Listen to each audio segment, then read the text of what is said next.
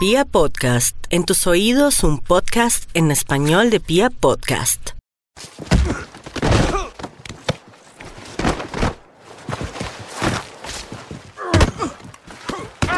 ¿Qué onda, compañero? ¿Qué es lo que hace un vaquero como tú en este lado del río? Wasting my time. Shit!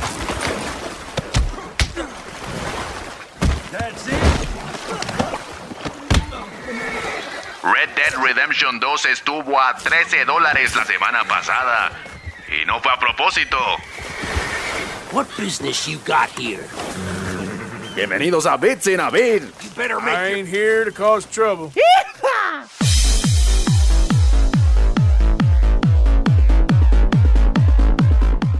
Ok, sí, dejando de lado el ridículo estúpido que me marco cada vez que quiero hacer un intro. Eh, sí, hace una semana que tengo Red Dead Redemption 2. eh, Red, Red- Red Dead Redemption 2. Y. mm, Pues. ¿Qué más decir que Rockstar siempre se faja con una excelente experiencia de juego? Y más porque yo tengo pues a una rayadora de queso como computador con una 750 Ti y 8 de RAM.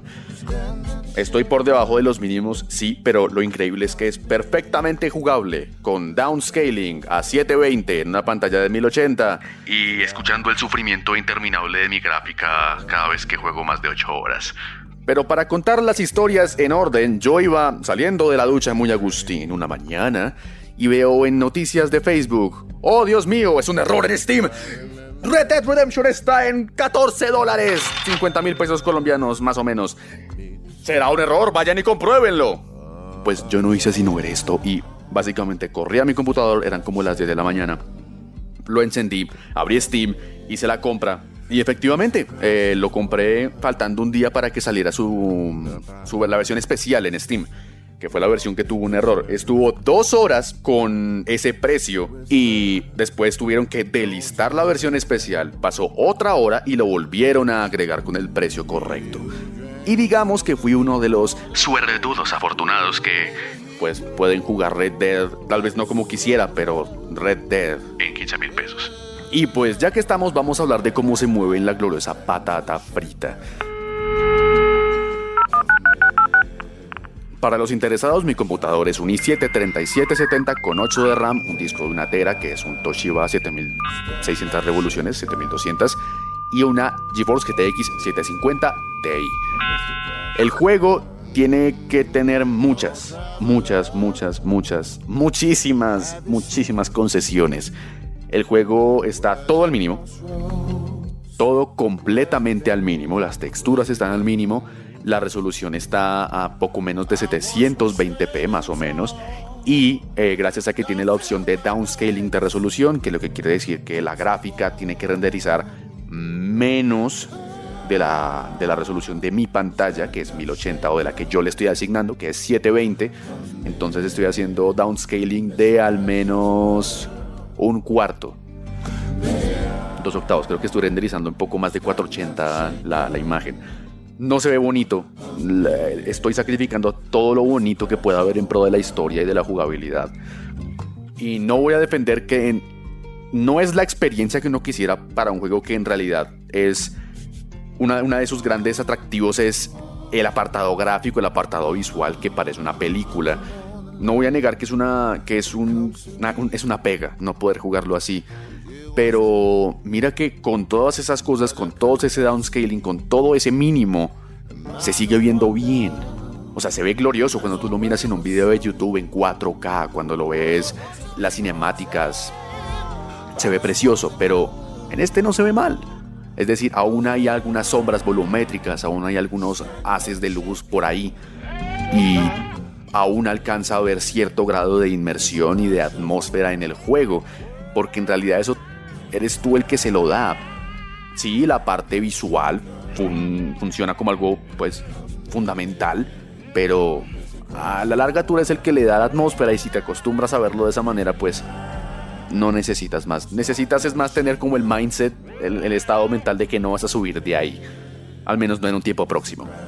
¿Y por qué cuento esta noticia vieja que debí contar el podcast pasado? Pues porque básicamente uno pasó el, el jueves y cuando salí de grabar, básicamente se me olvidó.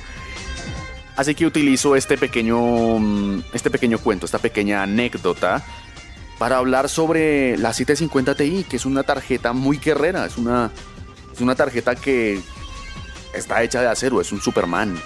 Salió en 2014 y sigue pudiendo andar juegos perfectamente en el pleno 2019. Sé que hay tarjetas mejores como la 980 que rinden perfectamente, pero el punto es que esa tarjeta costaba de 400 a 600 mil pesos más o menos y es perfectamente capaz de rendir entre medios y altos en juegos de mediano rango. Es decir, yo juego otras cosas aparte de Red obviamente. El Fórmula 1 2018 y 2019 los corre en medios y altos, sea, una tasa relativamente decente, 45, 50. El 18 corre a 60 cuadros por segundo y de ahí para atrás, pues nada baja de ahí. El GTA V, que bueno, para ser justos, el GTA V es un juego excelentemente optimizado que anda en lo que tú quieras. Es decir, hay videos en los que el GTA V puede andar en un Celeron y en gráfica integrada, bien. Obviamente con muchísimas concesiones, pero bien. Hay juegos más independientes como Story About My Uncle que regalaron en Steam ah, el año pasado, a lo, a lo largo de este año. Y anda también perfectamente, 60 cuadros por segundo, está relativamente bien. También es perfectamente capaz de andar Doom, la versión de 2016 en 720 en alto, a 50 y tantos cuadros por segundo, ya no me acuerdo. Y la verdad es que eso te pone a pensar, ¿cuánto tiempo en realidad es capaz o sería capaz de durar una tarjeta gráfica, un componente de estos, si no existiera esa obsolescencia programada tan continua, si le quieres llamar así? Cada año está saliendo una generación nueva, cada año hay un nuevo avance, hay un nuevo algo. Y al no dejarlas respirar, al inundarnos con actualizaciones, benchmarking y todas estas cosas que vienen de las generaciones futuras, el jugo de las gráficas de estos componentes se pierden porque tienen que envejecer y nos quieren mantener eufóricos porque siempre hay algo nuevo y hay que seguir comprando todo el tiempo. Por ejemplo, hay un video por ahí de Hardware 360 que habla, o más bien que hace un experimento con una gráfica de 2010 que es perfectamente capaz de correr Battlefield 5 en HD, en 1080p, a 60 cuadros por segundo, incluso más. Em, si no me falla la memoria, es una Radeon HD 6250. Y al tipo de hardware 360 eh, le costó 20 euros. que son al cambio de la moneda actual, 12 de diciembre del 2019, más o menos 60 mil, 70 mil pesos. Haciendo las cuentas en la cabeza, más o menos, creo. ¿Algo me dice? Ah, ¿Y yo por qué estaba hablando de esto? Ah, sí, sí, sí, sí, sí. Eh, es porque la 750 Ti, a pesar de salir en 2014, sigue andando todo lo que puede, es perfectamente capaz y estoy hablando todo esto y se me fue hasta el hilo, hablando de otras tarjetas. Es de que hay que saber ver y hay que saber apreciar los componentes que estamos comprando y no ser tan víctimas del eh, cochino capitalismo que nos lleva a comprar cosas que son nuevas solo porque se vean bonitas o porque tengan neón o porque simplemente el comercial nos dice que hay que comprarlas creo que esa es la moraleja que trato de traer hoy. y con la que espero que se queden un tiempo porque yo también quiero cosas nuevas. sí, es decir, o sea, tengo mi Sony aquí y todavía funciona, pero pues, ¿quién no quiere un Galaxy Note? ¿Quién no quiere un S, un Colman ahorita? S9, S8. ¿Quién va a decir que no? Incluso, ¿quién no quiere un iPhone 6? Que sí, es viejo, pero anda mejor que el mío. pero bueno, no tenemos dinero y hay que vivir con lo que hay. Porque quien no quiere un crédito ilimitado o el truco de dinero para poder comprarse lo que uno quiera. ¿Ah? Pero no, no estamos hablando de las tentaciones de, las compras. Estamos hablando de que no comprar tanto y ser conservadores.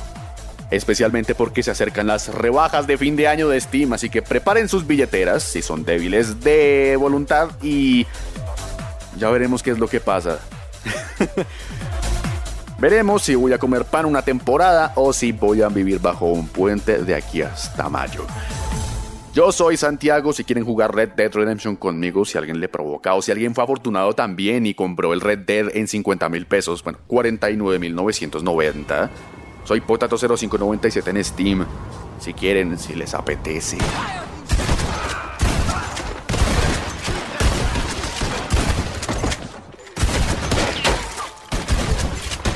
Silentium00 en Instagram.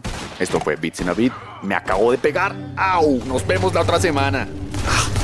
哎